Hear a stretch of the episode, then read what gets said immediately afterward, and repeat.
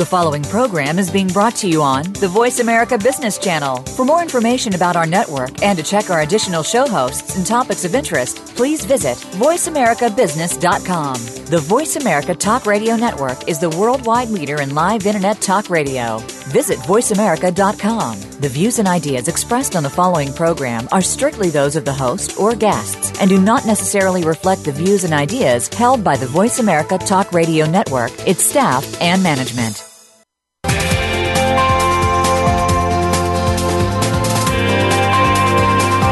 Welcome to a very refreshing hour of business talk. This is Internet of Things with Game Changers presented by SAP. The best run businesses run SAP. You'll hear from the innovators who know how to use game changing technologies and business strategies to shake up the status quo in your company's future with totally new sources of information that will change the way you run your business. Now, here's your host and moderator, Bonnie D. Graham. Welcome, welcome, welcome. And if you want to run with the game changers, you are in the right place. Today's buzz data, data everywhere. I know you know where I got that from, but that's the version we're using today. Let me get started. The Internet of Things, which we fondly call IoT with a small o between a cap I and a cap T, it's a vast ecosystem of physical objects. And what are they doing? They're all connected to the Internet. In aggregate, IoT offers the potential of big opportunities to transform your business. I'm talking to you and the audience anywhere in the world. But let's break it down. Let's look at it a little more closely. The IoT in its simplest way is nothing more than millions and I think it may already be trillions of objects, devices, sensors, and they're all generating a continuous stream of data. Hence, data, data everywhere. So if we put these all back together, we have what we'd like to call the ultimate big data challenge. You get the picture now. So what happens at the intersection of big data and the Internet of Things? I know that sounds like an ad for a popular drugstore chain in New York, but the intersection of big data and the IoT, that's what we're going to be talking about today. We have a panel of experts ready to share their points of view, their expertise, and later in the show, their predictions. So let's get started. First up on the panel is W. David Stephenson. He's the principal of Stephenson Strategies, and he sent me a wonderful quote from Thomas Jefferson, one of America's founding fathers and the third president of the U.S. And here's the quote. I like the dreams of the future better than the history of the past. So he was more a futurist than a historian. Welcome, W. David Stephenson. How are you today? Very much. I, I must admit I'm a little ambivalent because I really do love studying history. In fact, I'm um, right now I'm on a um, Benjamin Franklin kick right now. I, I'm convinced that if Franklin were plopped down in 21st century America, that he would be um, one of the uh, great um, innovators dealing with the Internet of Things. He'd probably be holding hackathons to uh, do some uh, clever ideas to deal with public needs uh, through the Internet of Things, which is one of my big uh, concerns. But I do love the future and am convinced that the Internet of Things is going to play an absolutely critical role in dramatic transformation of just about every aspect of our lives in the next decade. Thank you, David. I want to want to get you to embellish a little bit more for businesses listening today. I mentioned that there are vast opportunities to transform businesses. Just could you give us a little overview of what this means to a business in pick any industry, pick any any footprint, any uh, any place in the world. What what can a business expect if they engage in case they're not already there, David? Sure. Well, one actually that uh, that, that, brings together history and the future. Uh, one of my favorite examples of the IoT is the Union Pacific Railroad. Here it is, you know, grounded in the 19th century, massive uh, locomotives, these uh, trains that can stretch two miles long in some cases, and yet they are also on the cutting edge of the Internet of Things. One of their big concerns is derailments due to what are called hot boxes, the uh, bearings that overheat and actually can catch fire. So what have they done? They put uh, sensors every 20 miles along the track bed. They have um, uh, they they they um, do uh, infrared uh, inspection of the um, of the bearings, and they create massive amounts of data every single day. And uh, the bottom line has been that it's really been able to reduce their um, unplanned outages, and now they can do uh, one of my favorite things: uh, predictive maintenance, rather than simply reacting in a crisis.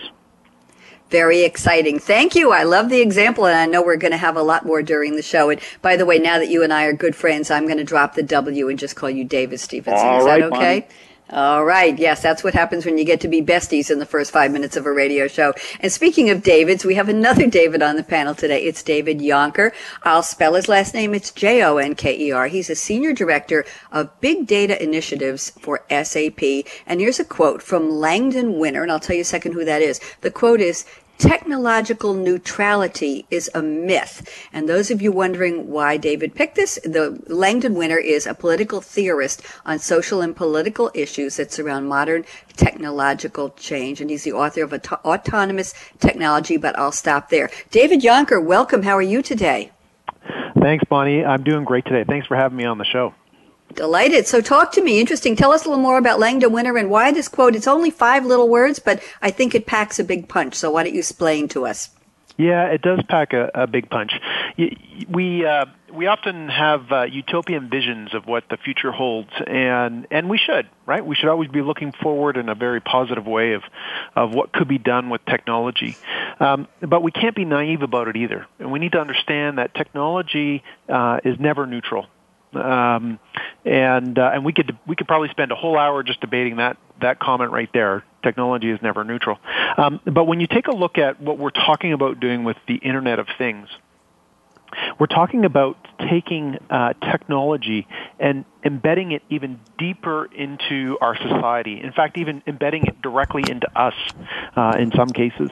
And uh, and this is a is kind of a, a next progression in terms of how we uh, how we take technology. If you actually take a look at um, the um, uh, the history of technology, you know, you could say originally it started as a bunch of tools that that that um, you know we would use within our hand. Uh, and then it moved on to technologies, these kind of more uh, complex connected tools or, or parts.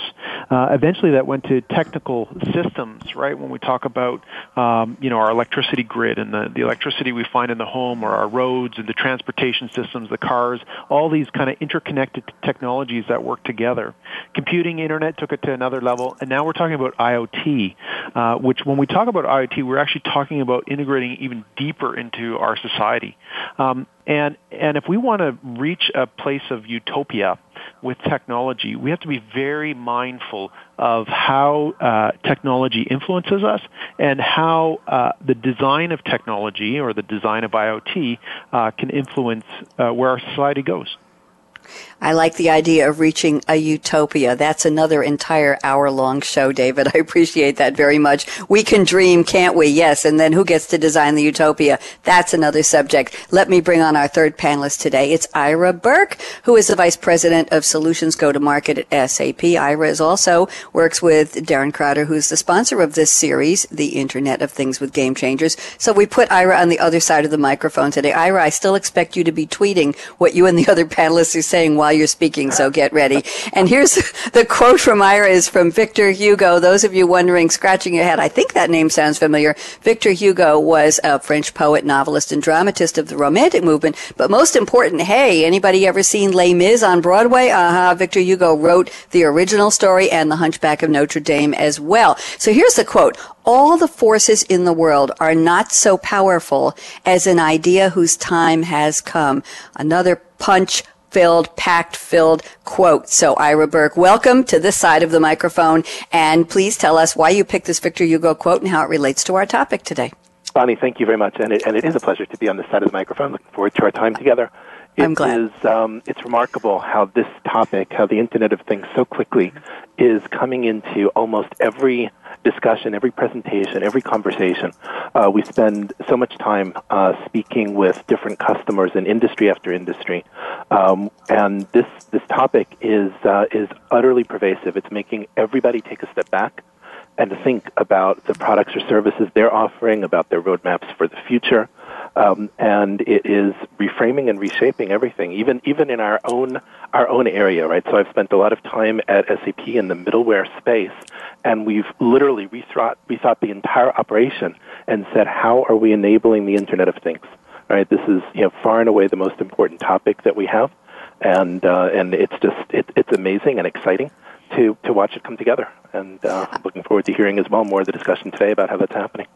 I like that. I have a question for you, Ira. I'm not letting you off the hook so quickly your first time on with us. The question is, as powerful as an idea whose time has come, how do we know when the idea's time has come? Who gets to decide? Is it the same person who designs David Jonker's Utopia? Who is, is it, is it a collection of forces? Is it you and me and the other panelists? Or how do we know when an idea's time has come? Just a little social thought here. No, it's a great it's, it's a great question. I'm certainly looking forward to the utopia aspect, but uh, there, there, there's just no hiding from it, right? And that's that's the thing. There's uh, there's so many topics where either you know we're looking to introduce it, or somebody has an idea, and we see if it holds value for one customer or another. Uh, this is different, right? This is really changing the way that uh, that we think about any business problem or business opportunity. It's changing the way we think about technology and the priorities and the uses. Uh, so I don't know that anybody's deciding, but here it is right in our face. And so, uh, so it's, uh, it, it's, it's at least for, from where I sit, it's that, it's that obvious, and not waiting for, uh, not waiting for everyone, anyone to dictate that the time has arrived, because, uh, because here it is. I like that. I want to go back to the other two panelists and have them chime in on this before I ask you all what you're drinking. You know that's coming. Uh, David Stephenson, what do you think about all the forces in the world are not so powerful as an idea whose time has come? How do we know? Well, picking up on what Ira's said, one of the things that I think is so powerful about this, it's not just a tool. In order to really uh, exploit the full potential of the Internet of Things, I'm convinced that it's going to really require a whole new way, as he was saying, of thinking about mm-hmm. various business issues. And uh, I, I liken this to, um, uh, I, I, talk about uh, what I call uh, a situation of collective blindness. Uh, that affected every single human being on the planet. And because it affected all of us, we uh, didn't realize it was a problem. We just thought it was a given, and so mm-hmm. we didn't bother research it. Well, with the Internet of Things, we're lifting that collective blindness for the longest time. Say, for example, on an assembly line, you would look at these massive pieces of equipment, and aside from a few gauges on them, it was very, very hard to find out what was actually happening with those individual pieces of equipment on the assembly line um, until, unfortunately, they they broke. And now we're able to gauge that instantly. Uh, GE has got a plant that makes high-end batteries for um, cell towers, and they have, if you can imagine, 10,000 sensors on the assembly line, as well as sensors in the individual batteries. And it allows the manager of the plant to walk around and actually fine tune things on a real time basis. We haven't had that kind of real time mm-hmm. information in the past. And that is a dramatic change. And we need to change the way we think in order to fully exploit that. Thank you so much. David Jonker, I bet you have something to say on this. When do we know the ideas come? Ooh, it depends who you're talking to. I, okay. I it's a, that's a difficult one to answer. It's uh, it's not a uh, there's no no clear cut uh, answer to that, right? So, uh, an idea may have come for for us for the the wealthy, may have come for North America, may have come for you know mm. others. Who decides you know who the idea has come for and and whether it's actually powerful enough? Maybe that's a cop oh. out. No, no, that's not a cop out. That that's a good thing because we, we all know we and if you think about people complaining over the over the years, dang, I wish I didn't have to change the oil in my car so often, or dang, I wish I didn't have to pay so much for this or that, or why couldn't this be done a little better? Maybe that's the collection of ideas that have created this opposition to uh, what David Stephenson called the collective blindness. Maybe we want to open our eyes and say, is it possible now to solve all these problems and we're all ready for them? Maybe that's when the idea's time has come when we all know we were asking for that to be solved. I'm just putting that out on the table. And now that I've set the table with that idea, I'm going to ask you all, what are you drinking today? I know that was a terrible segue. David Stephenson, what's in your cup today? Where are you calling from? And what are you drinking right now? Or what do you wish you were drinking after the show? Please. I'm calling from Medfield, Massachusetts, a historic town that's been around since uh, 1649, and I'm drinking a cup of Lapsang Souchong tea. It's uh, black tea from China, and um, I think it's rather funny in light of the fact I can't stand smoking. It has been uh, likened to drinking cigarette butts.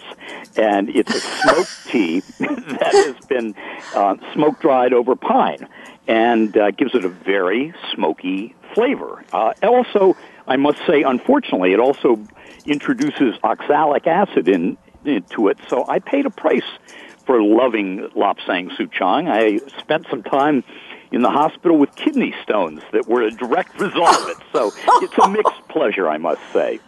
Oh my goodness, be still my heart. We want you to be healthy. Maybe you could switch to green tea. Would would you please? Next time you come on the show, I want to hear you drinking something else. But thank you for sharing. David Jonker, where are you calling from and what's in your cup?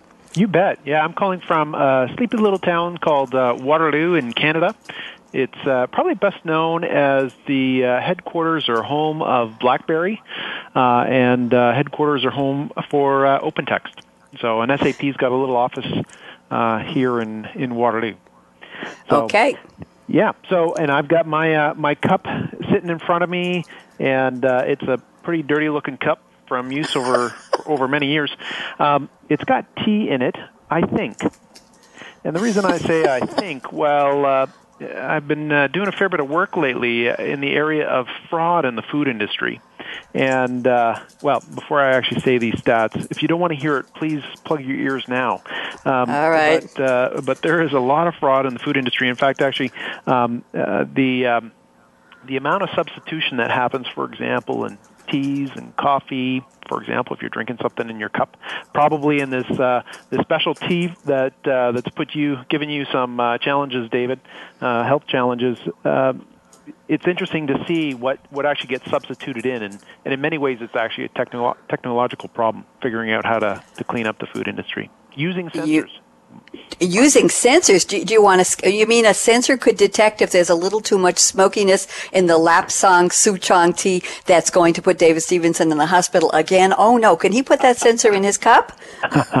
Uh, well it's not too far off. They figure three to five years and you'll be able to uh, have a little attachment to a handheld device swipe any sort of uh, food and uh, or drink beverage and it'll tell you exactly what you're looking at Wow, interesting. Well, thank you very much. That's kind of scary. We didn't close our ears and maybe we want to know. Maybe, David Jonker, it's an idea whose time has come. So there.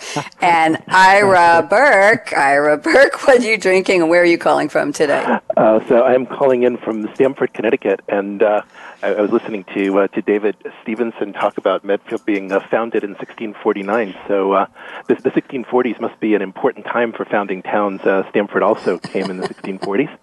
Uh, so, uh, so that's uh, that's the historical segment for uh, for today's show. What's in my glass is water from the Stamford Reservoir, um, but um, I'll look forward this evening to uh, to opening a bottle of uh, a bottle of Scotch, which which I chose because when when we travel around the world, sometimes we come together and look for things that are interesting in the place where we are. what do we think about when we're passing through Heathrow Airport? Is of course selecting a new bottle of Scotch, and so I have here a 15-year-old Highland Park um, on on unreserved for uh, for later this evening. Highland Park unreserved.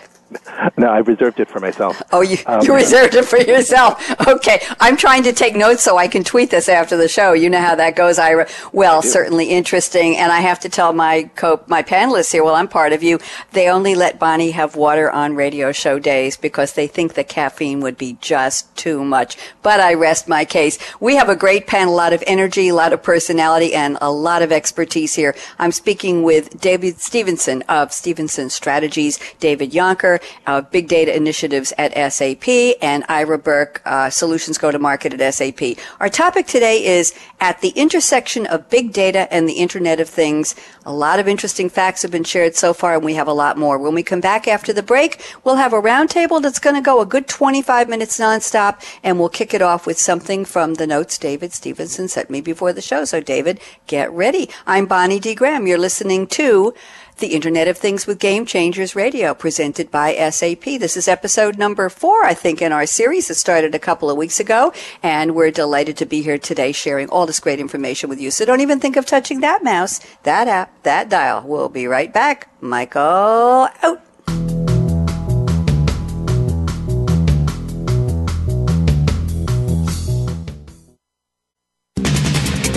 Always talking business. Talk to an expert. Call now toll free 866 472 5790. That's 866 472 5790. Voice America Business Network.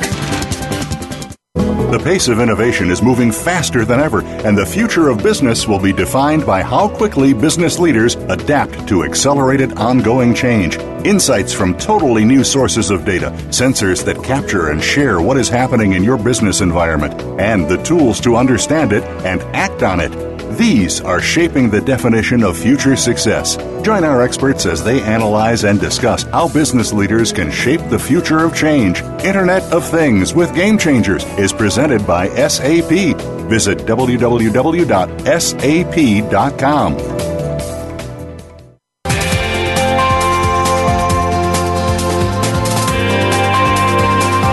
You're listening to Internet of Things with Game Changers, presented by SAP. Email your comments and questions to bonnie.d.graham at sap.com. And you're invited to tweet during and after the live show at Twitter hashtag SAPRADIO. Now, let's get back to Internet of Things with Game Changers. Welcome back, and today I can tell you exactly where we are. We are standing at the intersection of big data and the Internet of Things. How's that for a, a Google Maps? I dare you to find it, but you just might while we're talking to W. David Stephenson of Stephenson Strategies, David Jonker at SAP, and Ira Berk at SAP. Our topic today is just where I said we're standing. I'm going to kick off the roundtable with David Stephenson. And David, I changed my mind during the break on where we're going to open up the roundtable, so just bear with me here, and I'm going to surprise you. I'm looking at your notes from before the show, and I think this is a very important point to make since big data is part of our title today.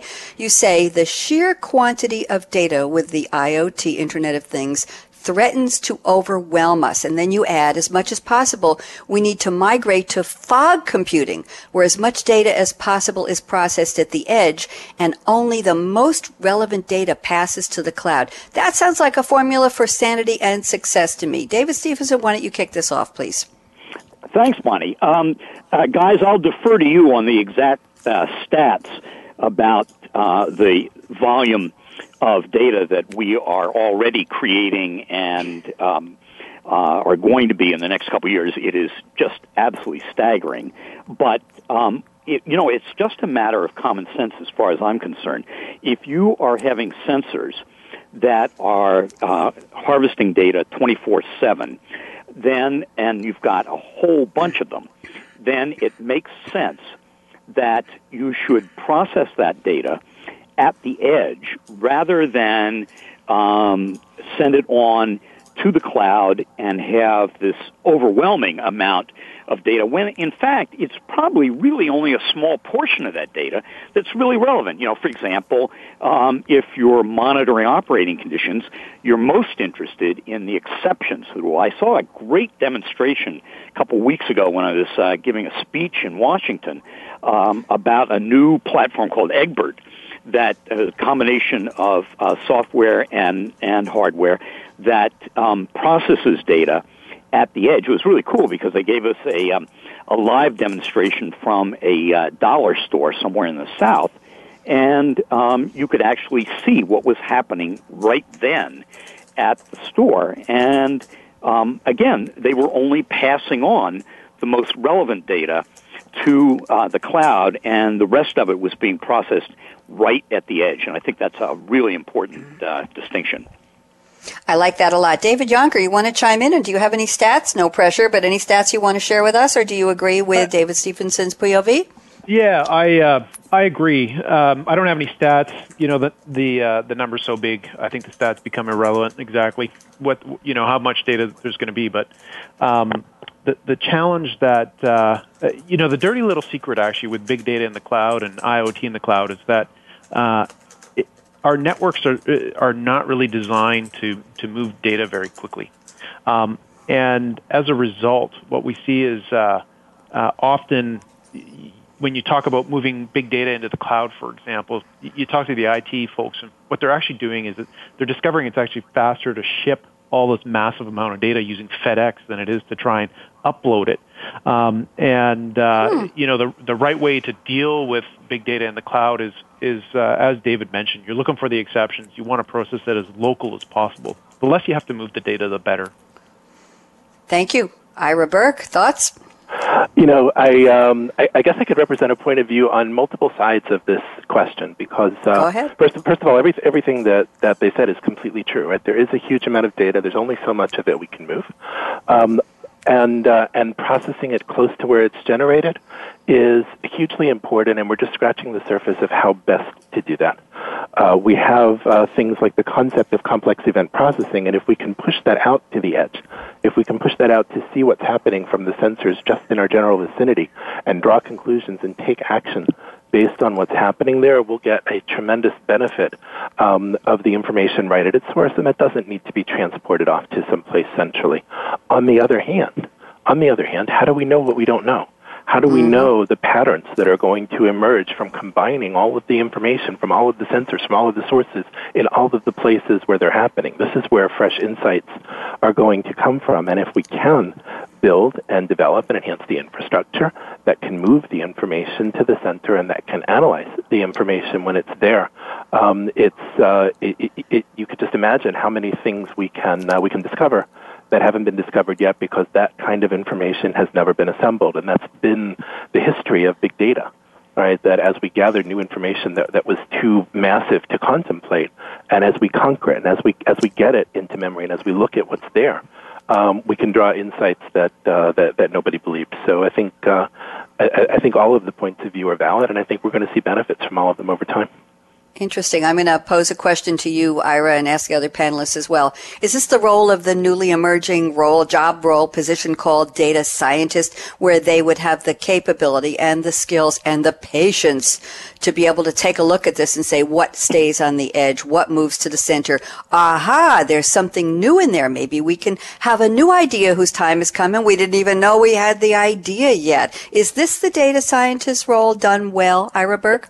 So, so I certainly believe it is right. I think it's going to take a combination of very smart, um, you know, data engineers and, and, and network scientists, and all, there are all kinds of roles that are going to have to be in place to make this work. But once the information has been gathered and once the right tools are available, then it's exactly these data scientists who are going to be able to help lead the way to understand what questions to ask, how to ask insightful questions, mm-hmm. not to take anything for granted, not to already presuppose the answer before you pose the question, uh, but to take a fresh look at the data that comes together and see what we can learn. And I think that's exactly like the that. role of data scientists. Thank you. Davis Stephenson, thoughts on that role I mentioned? Yep, you know, I think that definitely is true, but at the same time, Bonnie, I think there's also a role for subject matter experts. And um, following uh-huh. up on on uh, what Ira's said about this, um, this can literally save lives. There was a wonderful example. I know you had a session a couple weeks ago about uh, trying to reduce infant mortality in, in Indiana. And um, there was a situation a couple years ago where IBM teamed up with the Children's Hospital in Toronto, and they plastered the babies. These were the neonates, the the really sickest of um, of all the infants there. They plastered their bassinets with sensors, and it yielded an incredible amount of data. Well, with a combination of data scientists and the neonatologists they noticed the most amazing thing. Uh, it turned out that be, a full day before one of these sick neonates would uh, exhibit signs of an infection, the curious thing happened. their heartbeats became incredibly regular. And this happened in case after case. Nobody would have ever thought of that before. Um, and so they're actually able to intervene a full day earlier and reduce um, how serious these infections are. So I think it's um, it really is going to. This is a theme of a book I did a couple years ago called Data Dynamite. That um, I think we need to democratize access to data, and it's going to be a combination of those specialists in data science and all sorts of other people who combine their their um, expertise. Thank you very much, David Jonker. Love to hear from you. Yeah, for sure. I would take a very pluralistic view um, uh, to this. Yeah, data scientists have a role to play to say, hey, this data looks interesting, this data doesn't. You know, I, I want to I want us to start collecting this data for a little while so we can do some analysis. Um, but then you've got to, you know, and, and that's. Uh, uh, in in many ways kind of a back office uh, effort. Uh, you've got a front office effort too, though, right? That says, uh, you know, I just I need to build an architecture that's moving data back and forth from um, you know, or, or being processed in the right place, whether it's at the edge or whether it's at the data center or wherever it is. And, uh, you know, a lot of that is a, a decision about uh, IT architecture, right? What networks am I running over? What is that? How do I pull that off? What does that look like? What's the cost to deploy things out in the field versus in a data center? Um, so it's not, uh, you know, I think it's going to be, uh, you got IT involved, architects involved, you got data scientists involved, you got subject matter experts all involved in making some of those decisions. Um, which actually, uh, to finish off, is kind of uh, in some ways different than maybe it works today, right? Today, the subject matter, everything sits in a data center. I know that's not quite true, but you know, data center or desk. But um, you know, an IT kind of makes those decisions on their own. Uh, I think that as we move to an IoT environment, it actually need to be more multidisciplinary in terms of how and where and who uh, decides what data gets moved where. Good point. Sounds like there are some politics that will come into play, David Jonker, and that a lot of roles will have to be recruited and trained, and people will have to keep an open mind within the confines of the business strategy, the business goals, and trying to keep the bottom line healthy. Sounds like a lot going on. I'm going to move to a slightly different direction, unless Ira Berk, did you have anything else to say on this one, or David Stephenson?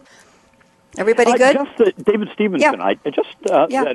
one thing that um, I think is going to be a real challenge in this is that in the past it was so hard to gather data that um, almost naturally what happened was you had senior executives who were the ones who had first crack at it and mm-hmm. they would analyze it and then they would pass down the data that was most relevant in their eyes and um, now, for the first time ever, we have the potential of everybody, everybody who needs data in order to do their job better and to make better decisions, having simultaneous real-time access to that data. That is astounding.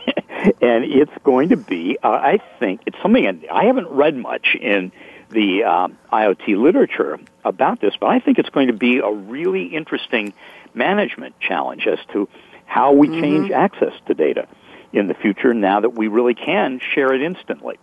That's a great segue for me. Thank you, David Stephenson. I'm looking at David Jonker's talking points you sent me before the show, and there's a very interesting one here down near the bottom. You say even things need their privacy. Let me read a little bit, and then David Jonker, you can come in and expand. You say privacy is one of the big looming issues around IoT, the Internet of Things, and big data. A lot of people get the privacy issue with data, big data itself. The vision of companies tracking your every move, we know it's creepy, but a natural reaction is to say that the data is taken from things and not people, and therefore people don't see the issue. Sounds like I'm going around in circles, but I think you can straighten me out. So, David Jonker, is the data coming from me? Is it coming from the the Fitbit I'm wearing on my wrist? Is it coming from the car seat on which I'm putting my uh, putting my derriere? Where is the data coming from, me or the object? Good question.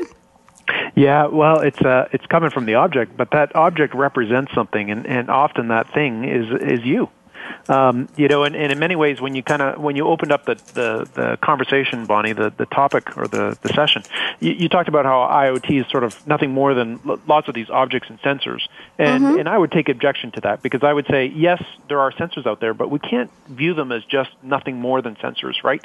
Um, and, and there's some great examples. So uh, SAP, for example, has done some work with um, some uh, tire manufacturers, uh, and and they're embedding sensors into the tires. Now you would say eh, so that they can essentially take a look and say, you know, uh, is the tire at optimal pressure? You know, in big commercial vehicles. Uh, and uh, you might say, well, that's a very natural uh, thing to use. In fact, actually, that was my original mm-hmm. reaction when when I heard about it. Um, and uh, and you know, if someone's just kind of reading the sensor data about how that that the tire pressure, what what could ever be a privacy issue around that?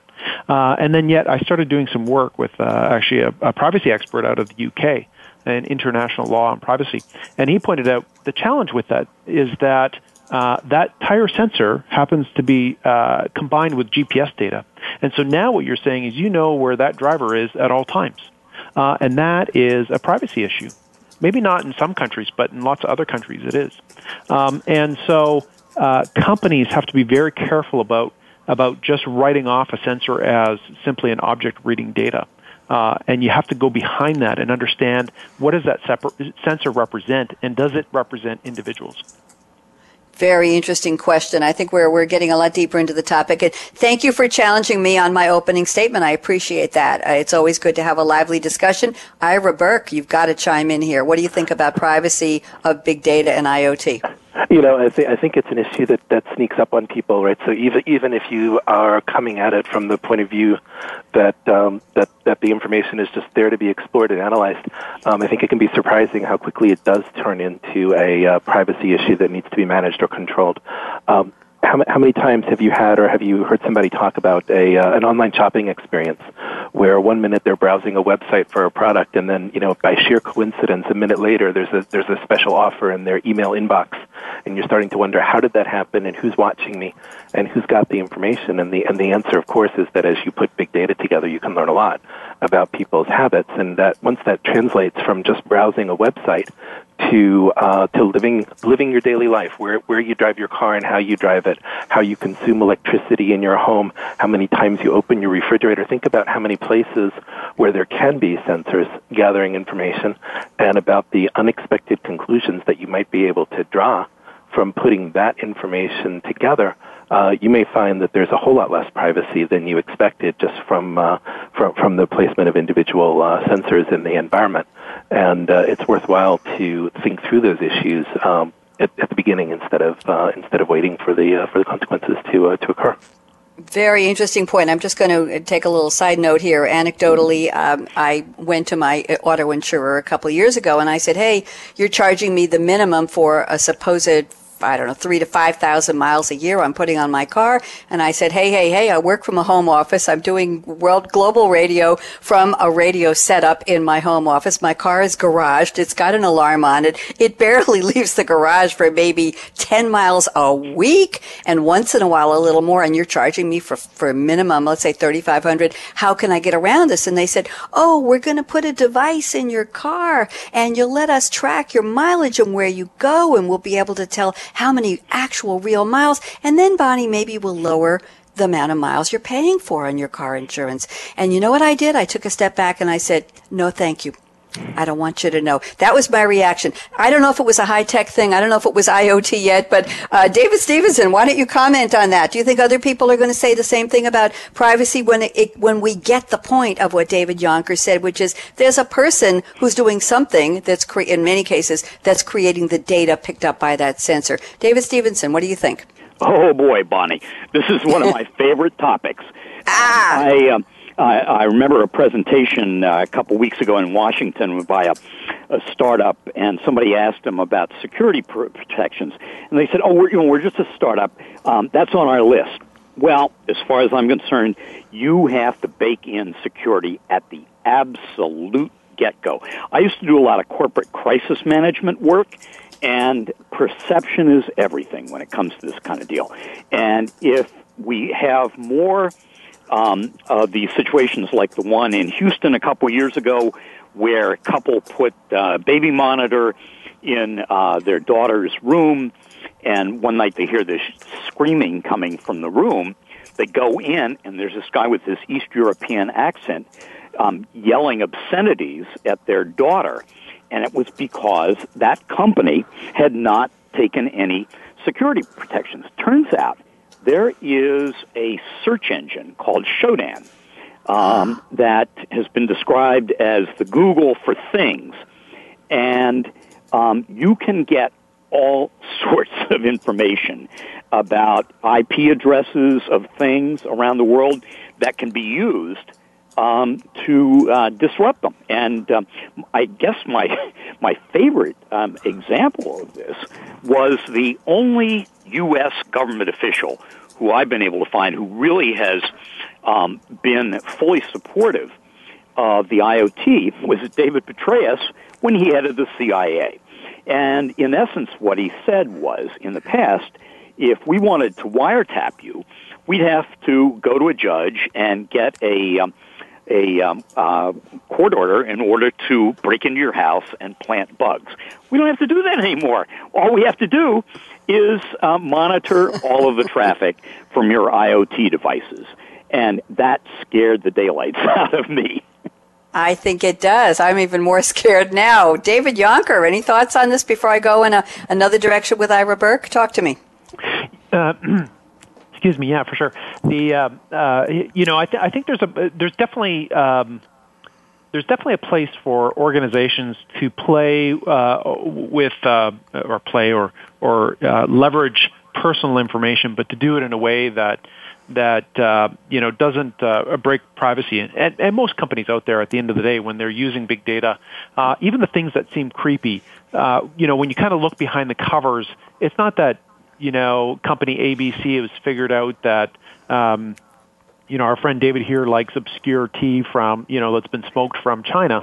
Um, mm-hmm. You know, it, it's that it, he it, somehow he's triggered an algorithm right? That was figured out from big data, but they don't have somewhere logged that you know David is this kind of person, or or that I'm a certain kind of personality. Typically, usually you're just triggering you know uh, basic patterns in in software, but not necessarily stored or tracked or profile created.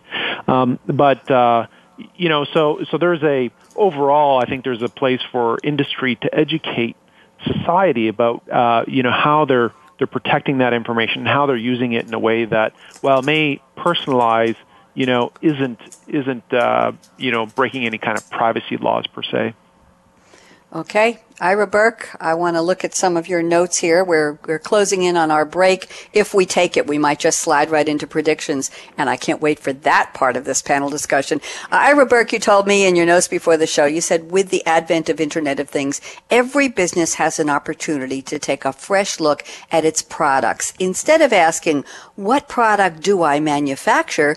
They can now ask, what problem do I solve? So why don't we tie this back to the idea whose time has come? What's the, the way of thinking? What's the mindset of companies today? Let's uh, stick with manufacturing, for example, in terms of wanting to look and see and say, aha, the time has come. We have the technology to do this. What problem can we solve? Yes. Ira, what do you observe? So, so one of the uh, one of the important trends that we're seeing um, is how um, by getting more information about the way that your product is used, right? By being able to monitor um, the product that you know, let's let you know, a physical product in the field and the way people are using it mm-hmm. in the mm-hmm. areas where it's breaking down, in the areas where it's delivering value, tying that to other information you have, you start to learn much more and much finer detail about what's important about your product. You also gain the ability to uh, to do mundane things like charging for it in new ways, right? So uh, we have a uh, we have a customer that makes uh, that makes air compressors, and until now that's been a business of selling physical equipment that compresses air. Uh, but with the sensor information that's available, um, now you can start to charge for the air, right? And you don't have to think about the device nearly as much as you can think about the value that a customer is getting when they consume it. And you can price according to that, and you can optimize service according to that. Um, and you can, in the end, deliver a much better customer experience where the price and the value are better aligned. uh, you can maybe change more things than you realized about the manufacturing process itself, about the devices you deliver, about the way that they're delivered, um, because you know now why somebody is buying your product, how they're using it, and what's important about your ultimate delivery to that customer. And, and we see that in industry after industry. Very, very interesting. Uh, any examples you want to give us? Anything else? Um, well, so, so the compressor is one. We're seeing this in, in mm-hmm. agriculture. We're seeing this in mining, um, where the end result of the machine is is able to be monitored, measured, and optimized, um, and uh, rather than, than the machine itself, um, which uh, which is just opening up these new uh, these new business opportunities. Okay, David Stephenson, why don't you take a minute to add on to what Ira said and then David Jonker, and we're going to try and squeeze a break in here if we can. So, David Stephenson, thoughts on this? New ways to charge for what you've already got out there? Interesting. Oh yeah, um, General Electric in particular, which I, I love as an example because, like the Union Pacific, they are rooted in the 19th century. Um, they actually still make locomotives, amongst other things, um, and they have really made. Um, a huge commitment in this area, what they call the, uh, for marketing reasons, the industrial internet. And um, they are redesigning um, the vast majority of their products that, uh, as they say, that turn, uh, where there's rotation involved. And now uh, they are, for example, uh, instead of selling jet engines to airlines, they are um, leasing those where the lease is based on the number of pounds of thrust or number of hours in the air that um, the products uh, um, actually uh, are, account for. And it's it's great because it's, as far as I'm concerned, sort of a win-win uh, situation because they're meeting customers' needs more efficiently than they have before because that same data that they're using to bill is also used to do predictive maintenance. So there's less downtime, and it's it's mm-hmm. great, and I think it's going to have a huge impact um, all the way around. Thank you very much. David Jonker, you want to chime in here for a minute before we go to break? And if you go longer, we just won't take a break, and that's okay too. yeah, fair enough. Yeah, no, I, I agree. You know, the the potential is huge, not only for new business models from a, from a revenue point of view, but but in many ways, actually, uh, reinvigorating other things. Like if you take a look at some of the the way that uh, big data and stats have been used in sports, um, you know, and, and increasingly, while they may not be strapping sensors to some of the players, but they are tracking players uh, using uh, video cameras and that kind of stuff. Um, you know, all of that information is, for example, in sports coming into um, uh, you know they're they're providing that essentially to the fans, right? And and and it's mm-hmm. about changing the experience the fan has, you know, with the, the with the game itself. Um, and of course, that'll drive revenue uh, for the the sport in different ways. But in many ways, it's the same same sort of idea, right? What are the big business challenges if we if we look at some of the other examples, and how is that new experience uh, opening up new opportunities to either build closer relationships, which will hopefully drive more revenue or new revenue streams or whatever that is. Um, huge opportunity. Thank you very much. Guess what? We have, let me do the math here. We have to close at 57. That is eight minutes away. I think we're going to skip the break. That's a message to my engineer, Michael, as well as to my guests. So I want all three of you to take a sip of something or just take a deep breath. And I'm going to put the burden of proof here on W. David Stephenson first, because you were first up on the panel. And David, I'm going to ask you, do you have a crystal ball handy? Did you get it before the show? You know, I asked you to because I'm going to ask you to look ahead to, if you can, the year 2020 or any year you can see blue sky on what's going to happen in the future with at the, let's be, be specific here, at the intersection of big data and the Internet of Things. So why don't you give us two minutes of any look ahead that you have in the crystal ball? David Stephenson, are you ready? Sure, Bonnie. You know, in fact, um, uh, that crystal ball is called the Orb, and it's from a um, uh, a firm I can't remember the name of in Boston that is being used. Um, one of, it was one of the really pioneering um, products with the Internet of Things. It's being used for everything from uh, keeping investors uh, attuned to their uh, stock portfolios, and on the West Coast, utilities are now giving it to executives uh, so that they can reduce when when it sends out a signal and it starts to glow. That means cut down on your electric use. So we literally are talking a crystal ball in this case. I uh, love that. I'll Go you, ahead. Bonnie, um, um, I I do think it is going to affect everything we do. It's going to you're, and and one of the ways is it's going to um, get rid of a lot of dead ends about information in the past, um, and we're going to start going in terms of loops, and those are going to start feeding back. And they're going to increase efficiency. You know, I talked about uh, precision manufacturing. I think the same thing's going to be true for agriculture, for example. Um, we're seeing it in businesses now with um, smart cities.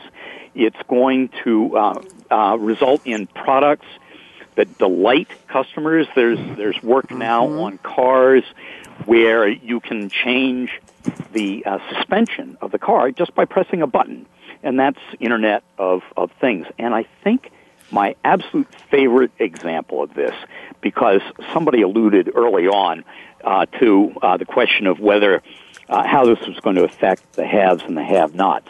And my favorite example was from my friend uh, Chris Rezendes, who talks about uh, Grundfos, the uh, S- Swedish pump manufacturer.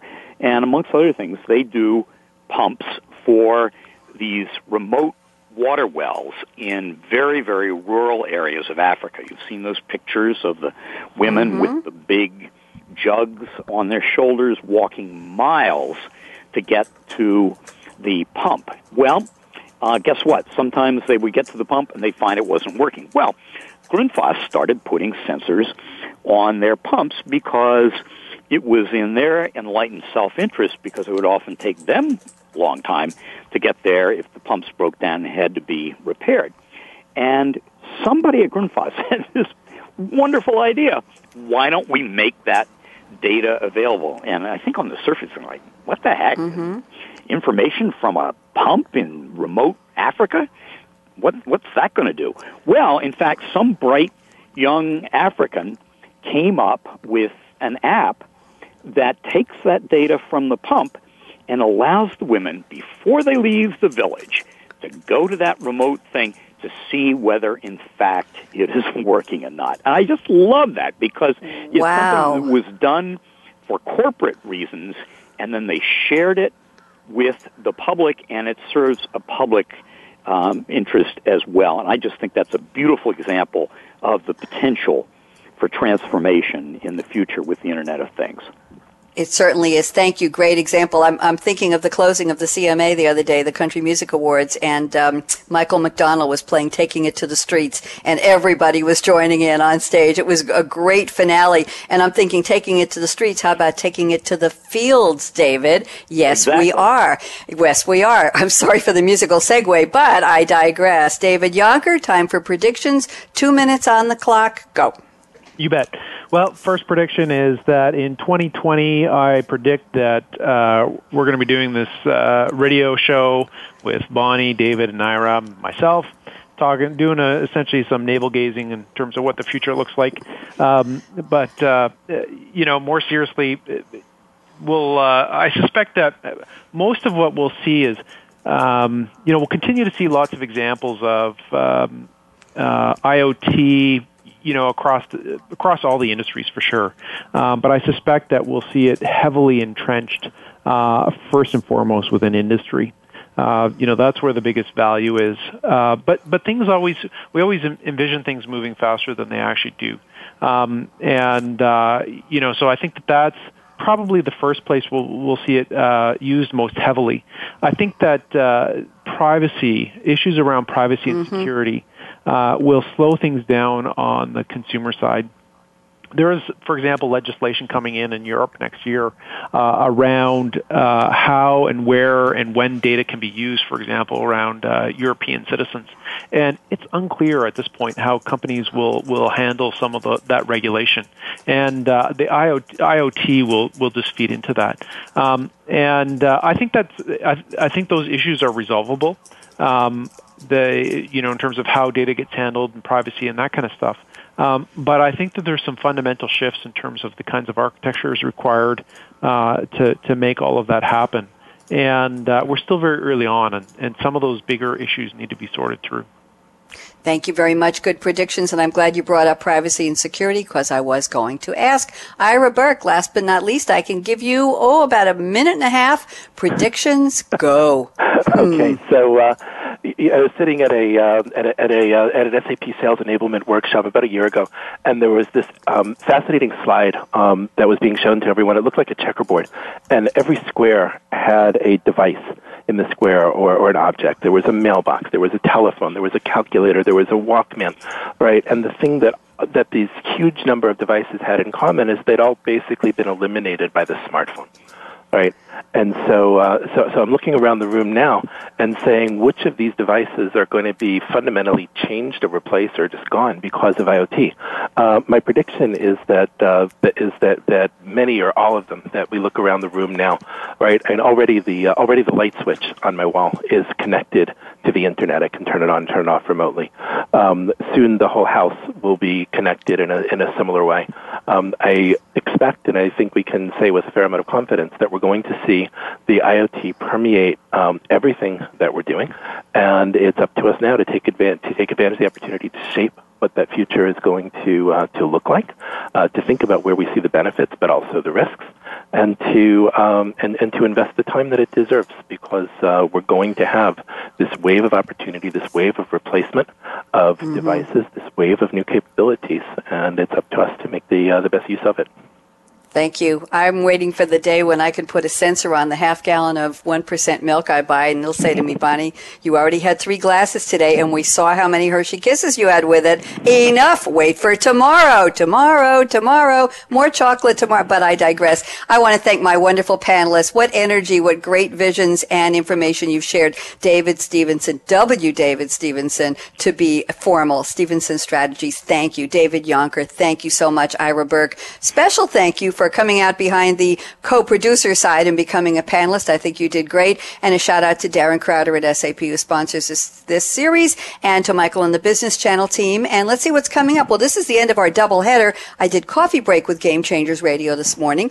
And now we've just finished our Internet of Things with Game Changers, but I'll be back tomorrow morning with another edition of Innovating Innovation with Game Changers. We're going to be talking about the initial spark of an idea to an implementable idea called the evolution of ideas, the evolution of innovation should be a very interesting conversation. So it's time for my call to action. Here you go. You know what's coming. Fasten your seatbelt. Maybe it has sensors and it'll tell you whether you fastened it properly. What are you waiting for? Go out and be a game changer today. Bonnie D. Graham signing off for another edition of SAP Game Changers Radio. Talk to you tomorrow morning. Bye bye. Thanks again for tuning in to Internet of Things with Game Changers, presented by SAP. The best run businesses run SAP. To keep the conversation going, tweet your questions and comments to Twitter, hashtag SAPRADIO.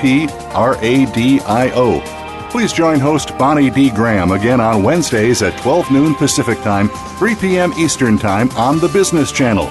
We wish you a positively game changing week.